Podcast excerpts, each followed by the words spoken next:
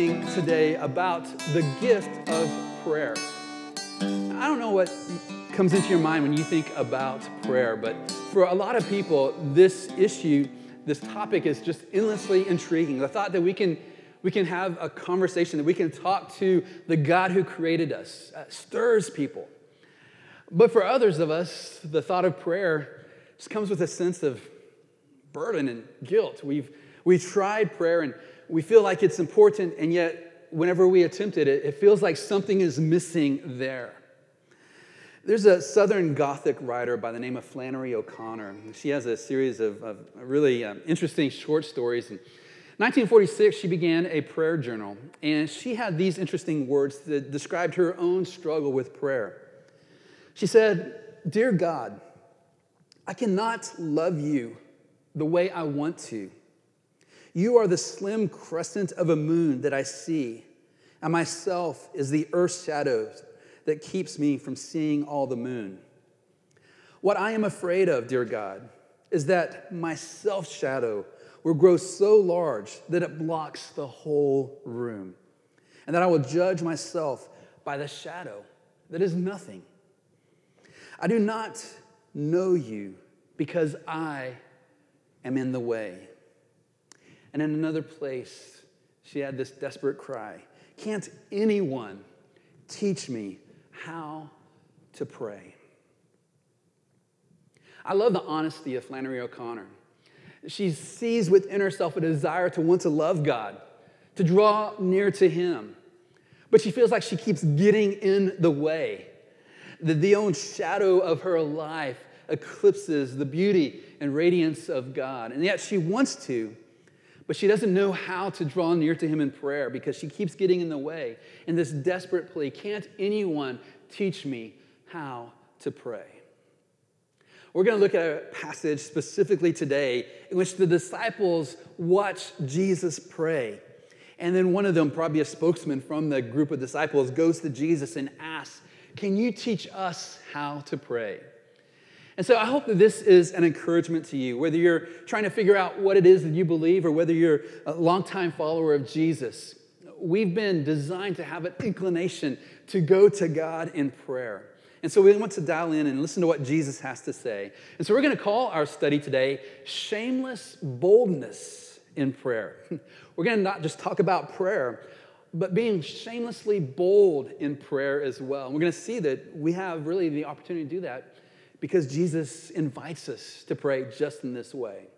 So let's pause as we get ready to go into this study and actually ask the Lord in prayer to teach us this day. Lord, thank you for our opportunity we have to gather together to hear this teaching about Jesus. We thank you for the Gospel of Luke and how this ancient physician investigated the life of Jesus and interviewed eyewitnesses and set down in writing the life of Jesus so that we may have confidence about the things that he said and taught and did. You know us, Lord, and you know that many of us struggle with prayer. Sometimes perhaps we have moments where we sense your nearness to us, but oftentimes we just feel like we get in the way. Our mind wanders, our crazy, busy lives intersect and interrupt. And sometimes we even just fall asleep in the midst of prayer, and we feel like that perhaps there's something more.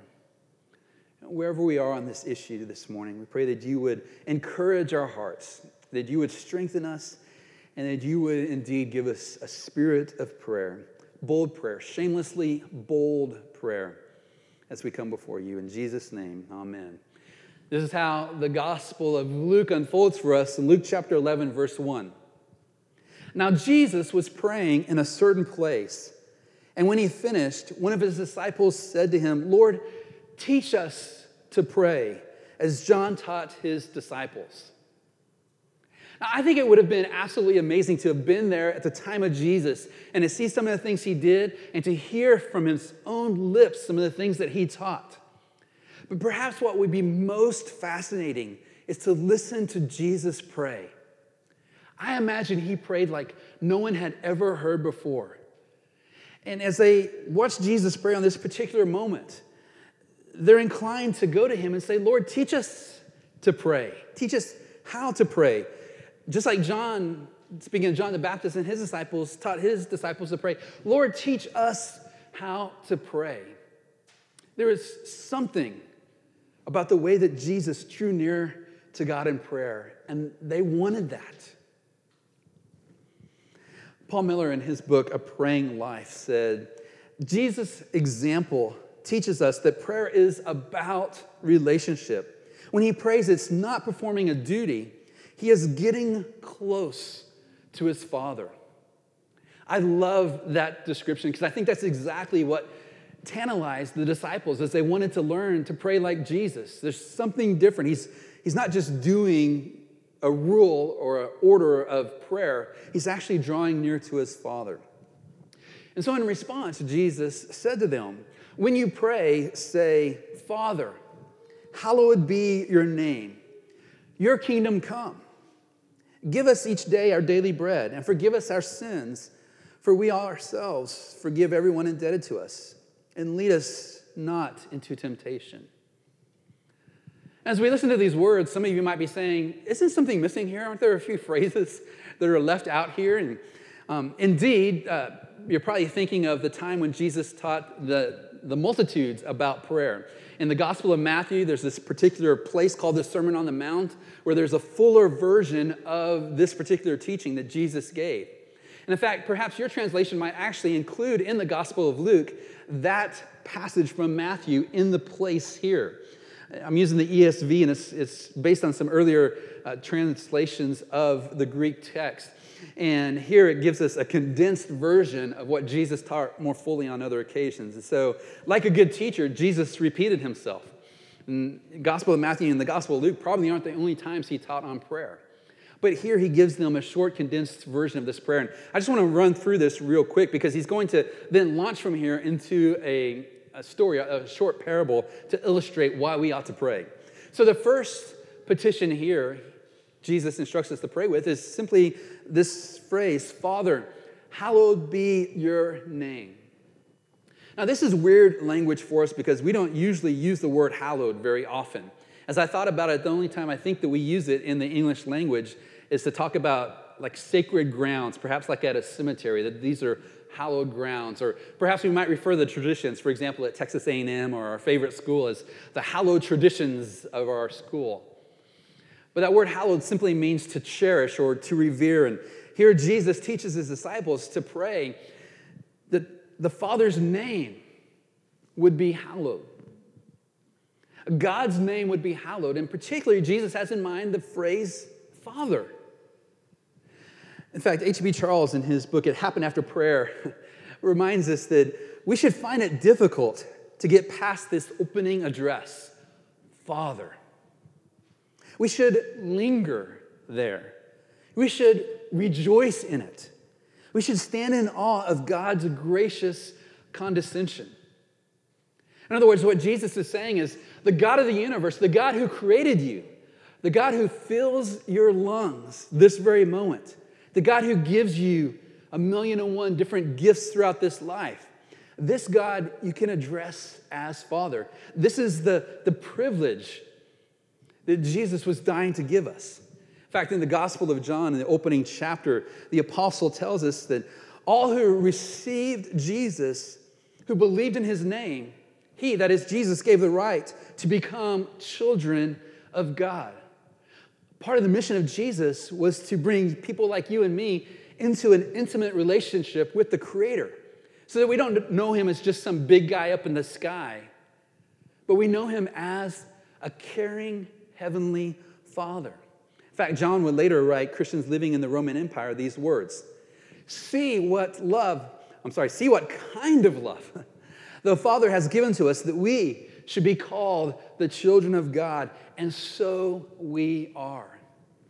So, in many ways, the, the very first thing we need to understand about prayer is we're drawing near to a personal being, and a personal being who's kind and we get the privilege of calling upon as Father. That's what Jesus uh, wanted us to know. That's what drove Jesus in his own prayer life. In fact, J.I. Packer, in his classic book on knowing God, said, You sum up the whole New Testament if you describe it as the knowledge of God as one's Holy Father. Father, he says, is the Christian name for God. It's the name Jesus gave us to use. And he goes on to say if you want to judge how well a person understands Christianity, find out how much he makes of the thought of being God's child and having God as his father. If this is not the thought that prompts and controls his worship and prayers and his whole outlook on life, it means that he does not understand Christianity very well. And so, the very first place Jesus wants us to begin in prayer is simply being blown away by the fact that we have the privilege of calling upon God as our Father. That's the privilege Jesus died to give us. He also calls us to pray, Your kingdom come. And so, in the, in the process of wanting God's name to be hallowed, cherished, revered, he also wants us to be on board with God's agenda. And so, God's agenda is the kingdom of God. This is the theme of Jesus' entire life and ministry. In fact, Jeremy Treat, in his book, Seek First, the book we referenced here before, reminds us that the Bible is the story of God's making his good creation a glorious kingdom. And the kingdom of God is that vision of the world reordered around the powerful love of God in Christ. And so Jesus says he wants us to be dialed in on the agenda that God has for this world, which is the renewal of all things, the kingdom of God. But Jesus also tells us to pray to God, asking Him to give us each day our daily bread. This is something that I took for granted until I lived in Peru, while I was among people who uh, the average income is less than a dollar a day. And so when I heard my friends in Peru pray, Give us this day our daily bread, they meant it in a way that I just took for granted. They understood how dependent they were upon the Father to provide for them. And so Jesus reminds us to pray for gifts from God. Number four, he tells us to ask God to forgive us our sins. And as Jesus taught us over and over again, God is a God whose heart is full of mercy. He delights in forgiving sin of all those who draw near to him. And so Jesus reminds us this is always appropriate to pray. And then lastly, lead us not into temptation. We are beset with weaknesses. We are often inclined to go astray. And so Jesus here wants us to pray to God, asking Him to redirect our footsteps. Paul Miller, once again, said these words Dependency is the heartbeat of prayer. Jesus is, without question, the most dependent human being who has ever lived. He wanted to be in continuous contact with his Father. And so, if we want to pray like Jesus, we have to understand our own dependency upon God. Someone has rightly said, prayerlessness is our act of declaration of independence. and prayer, in a very real way, is, is our, our own way of telling our good Father how desperately dependent we are upon Him for everything. And so here's an important point I want us to consider prayer has everything to do with our heart's posture toward God, but also with his heart's posture towards us. Let me say that again. Prayer has everything to do with our heart's posture towards God. If we don't think of God as a kind, generous, loving Heavenly Father, who wants to hear from us, who we express dependency upon, then we would never grow in prayer. Prayer has everything to do with our heart's posture towards God, but also with His heart's posture toward us. And so, to highlight this important truth, Jesus is going to go in and, and just give a, a, quick little story. It's, it's, a, it's a short parable, and it's, it's humorous.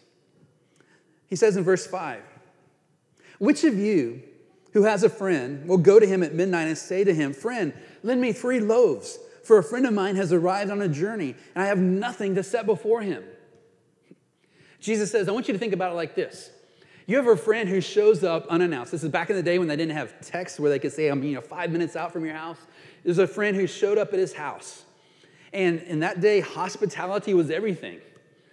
And so this friend shows up. He doesn't have bread, but what he does is he runs to his neighbor's house, his, his good friend, and says to him, Friend, lend me three loaves. A buddy of mine showed up and I have nothing to set before him. And who will he answer from within? Do not bother me. The door is now shut and my children are in bed with me. I cannot get up and give you anything. Now, it might be a little bit annoying to have someone knock on your door at midnight after you're already in bed, but in a situation like this, a good friend, who would not just get up and say, Sure, here, take this bread and, and entertain your guest with it? Jesus says, Who has a friend that would do something like this? he says in verse 8, But I tell you, though he will not get up and give him anything because he is his friend, which is a weird way of putting it, yet because of his impudence, he will rise and give him whatever he needs.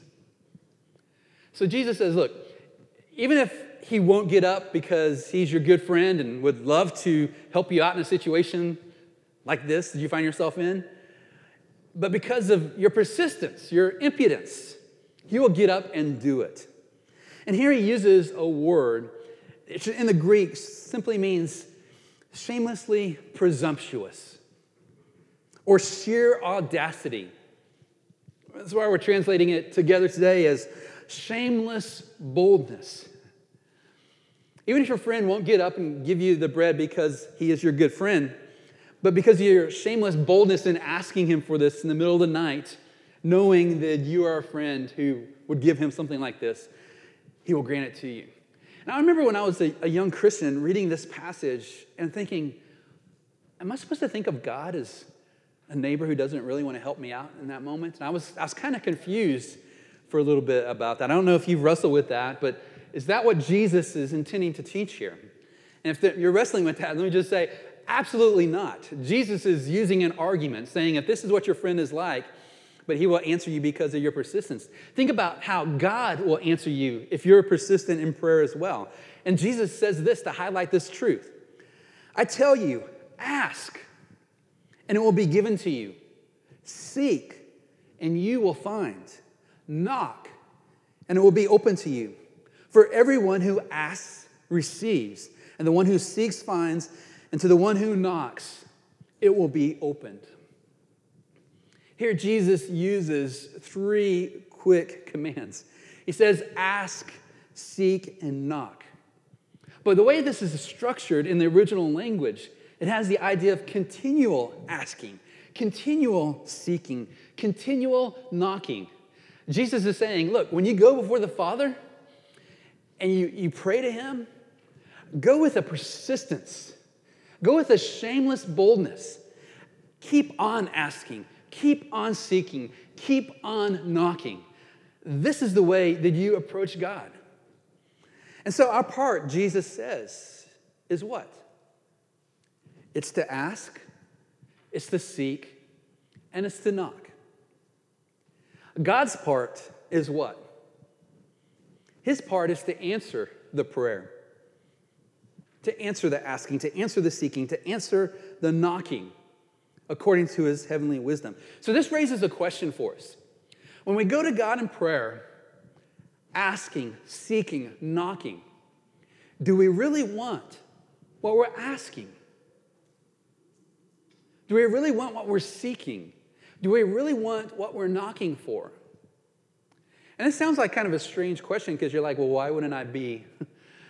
Why would I be doing this if, if, I, if I wasn't wanting it? But, but this begs the question do we want, are we just going before God, maybe like a cosmic vending machine where we put certain buttons and he's supposed to, to jump through that hoop? And so it's just kind of a, almost like a, a genie in a bottle kind of thing. Leon Morris, in his commentary, I think gets at the heart of what's going on here. He says, We must not play at prayer, but must show persistence if we do not receive the answer immediately. It is not that God is unwilling, it must be pressed into answering. The whole context makes it clear that He is eager to give. But if we do not want what we're asking for enough to be persistent, we do not want it very much. Have you ever seen a dog sitting at the foot of his master, staring at the food in his hand. We have a couple dogs, and it's just funny the way they dial in on the food that we have. Martin Luther was one time sitting and having some food, And he noticed his dog just dialed in, just locked in, staring at the food in his hand. And he said this Oh, if only I could pray the way this dog watches the meat. All his thoughts are concentrated on the piece of meat. He has no other thought or wish or hope. I love that as an illustration of someone who is asking the Father, who is seeking after the Father, who is knocking on the door of his Father, dialed in, engaged, expecting the Father to answer. So Jesus goes on and, and he presses the point even further. What father among you, if his son asks for a fish, will instead of a fish give him a serpent? Or if he asks for an egg, will give him a scorpion? this is a kind of humorous, isn't it? I mean, who can imagine a father if his son comes and says, Father, can I have some fish to eat? We'll say, Okay, hold out your hand and pull out and put a snake in his hand. Or says, Father, can I have an egg to eat? We'll say, Okay, hold out your hand and in the place of the egg, put a scorpion. Who would do that? I mean, there's probably some prankster fathers who would do that. I'm sure that we could find some videos on YouTube or something like that of, of fathers freaking out their kids. But, uh, but Jesus is making a point here. Like, who, you know, who does this? Who in their right mind does this? And then he says this If you then, who are evil, know how to give good gifts to your children, how much more will the Heavenly Father give the Holy Spirit to those who ask Him?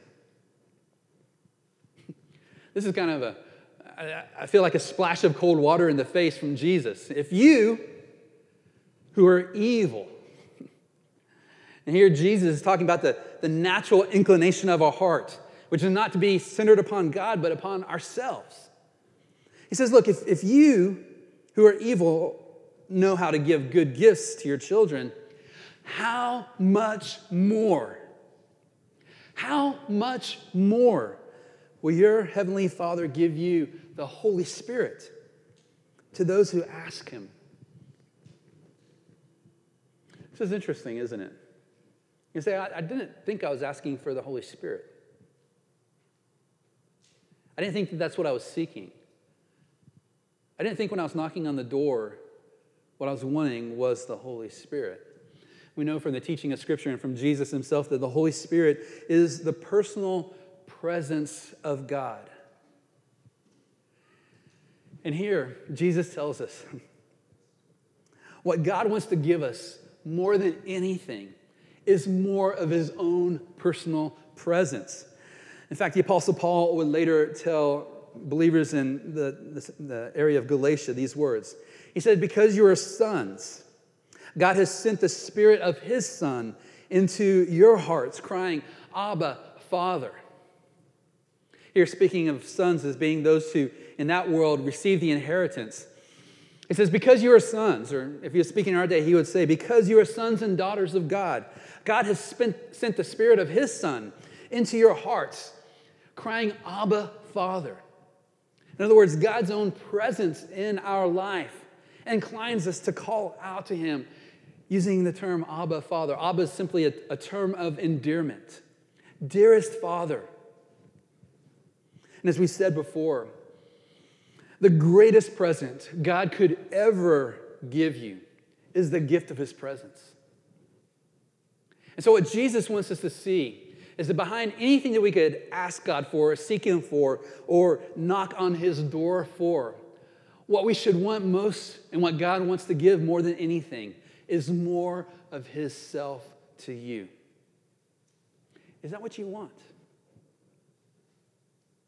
Is that what you would be satisfied for, even if he answered your prayer in a different way than what you were expecting? Or even if he said no in that moment? We've referenced our friend Paul Tripp, who said, How many of us can honestly say, What I want out of life is God? What Jesus prized more than anything was his relationship with the Heavenly Father. What he was dying to give us was access to the Heavenly Father. What Jesus wants us to understand is that there is nothing apart from him. And if we have him, we have everything. And if we don't have him, We are in desperate and dire circumstances. And so let's ask this question that we ask every week when we work our way through this Gospel of Luke is why does Luke remind us of this? Why does he include this account in his Gospel of Jesus? Now, remember, Luke is wanting to convince us of who Jesus is. He believes Jesus is worth following with everything you've got. But he also is reminding us that what Jesus wants to do is to invite us into his revolution, his revolution of love. That's why he spoke about the kingdom over and over again. And so Jesus wants to remind those who, who would dare to follow him that in following him, they're not on their own. You're not on your own. You have a Heavenly Father who is more than willing to give you everything that you need. David Wenham, in his wonderful book, The Parables of Jesus, made this commentary. He said, the promise of answered prayer. And that's what Jesus is, is saying here. He's talking about answered prayer. The promise of answered prayer is a promise that in calling people to join the revolution of God with all its sacrifices and demands, Jesus is not calling people to a lonely and impossible struggle, but into a relationship with a father who listens to his children, cares about their needs, and loves to give them good things. And so, if we can summarize our study so far, put it like this Jesus teaches us to pray with shameless boldness, as if our Heavenly Father could not refuse. Jesus invites us into a relationship with God and to a posture before Him of prayer so that we come before Him just like a child might rush into his father's office shamelessly, boldly asking for what's on his heart, as if the good, good Father could not refuse the request. So, a couple points of application. I think that these are some key takeaways that we ought to have with us this day as we leave this place. Jesus wants us to pray confidently to our Heavenly Father. Does that mark your prayers? A sense of confidence before Him. Tim Chester once said in his book, You Can Pray, the Father will no more reject our prayers than He will reject the prayers of His own Son, Jesus. Do you believe that? Do you believe that God has an inclination toward you? That He wants to take care of you? That He wants to answer your prayers? That He wants to give you more of Himself than you could possibly dare to dream. The book of Romans, we're told, if God is for us, who can be against us? He who did not spare his own son, but gave him up for us all, how will he not also with him graciously give us all things? John Piper, he described this passage as the glorious logic of heaven. If God has given you the most costly gift, that is the life of his son. So that you can have relationship with him, you can be welcomed into his kingdom with open arms. You can know the forgiveness of sins. You can have adoption as his son. If God gave you the very hardest thing it was for him to give, then why do you think he would be stingy with anything else? John Flavel, the English minister in the 1600s, said this Surely, if he would not spare his own son, one stroke, one tear, one groan, one sigh, one circumstance of misery. It can never be imagined that ever he should, after this, deny or withhold from his people, for whose sake all this was suffered, any mercies, any comforts, any privilege, spiritual or temporal, which is good for them.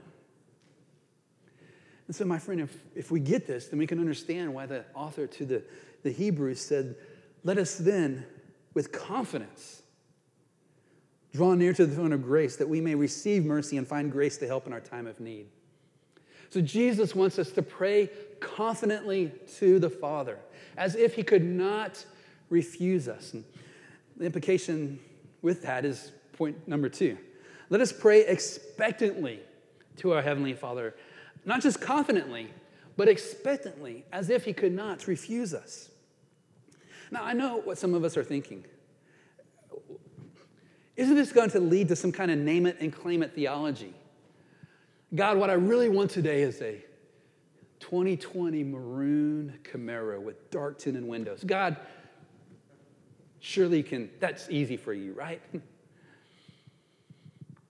And remember, Jesus is calling us into a life of discipleship. He's inviting us to join his revolution. And so he's not saying God is a cosmic vending machine, but he is a good father. And he's not going to withhold anything good for you in seeking to follow Jesus.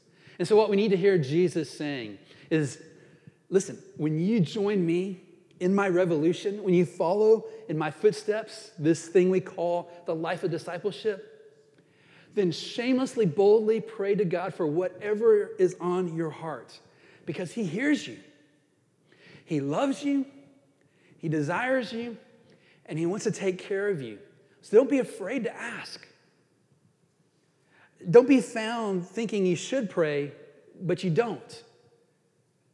Don't leave blessings on the table, so to speak. Sometimes we sing this song at Mercy Hill called 10,000 Reasons. I think maybe we actually sung it last week. And there's this wonderful line that says, You're rich in love and slow to anger. Your name is great and your heart is kind. For all your goodness, I will keep on singing. I wonder if, if maybe in our thinking today, we could just, in the place of singing, put the word praying. You're rich in love and slow to anger. Your name is great and your heart is kind. For all your goodness, God, I will keep on praying. 10,000 reasons for my heart to find.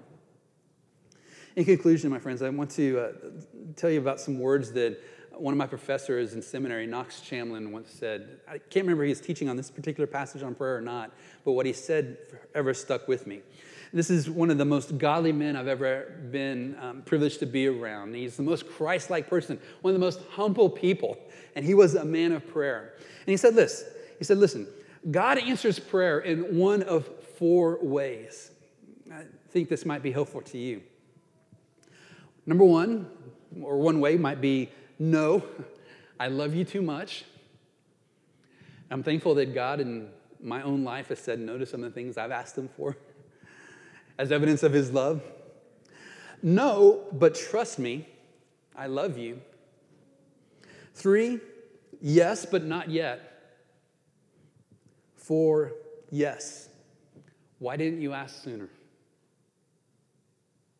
What Jesus wants us to know what drove Jesus himself in prayer is that God has a great big heart and that he's not stingy. He draws us into relationship with himself and he wants us to come before him in prayer, shamelessly, boldly asking, seeking, knocking. So, my friends, what if, what if we took Jesus at his word? What if we began to see God not as a cosmic vending machine, but, but as a heavenly Father who draws us into relationship with Himself because of what Christ has done for us? And what if what we wanted most behind all of our requests is actually more of God in our life? And what if you and I had a prayer life that was characterized, characterized by shameless boldness before the Father as we approach Him as His loving children? and his children who are beloved and loved, asking, seeking, and knocking, knowing that God delights in answering our prayers. So, Mercy Hill Church, may you be a people of shameless boldness as you grow in prayer this week.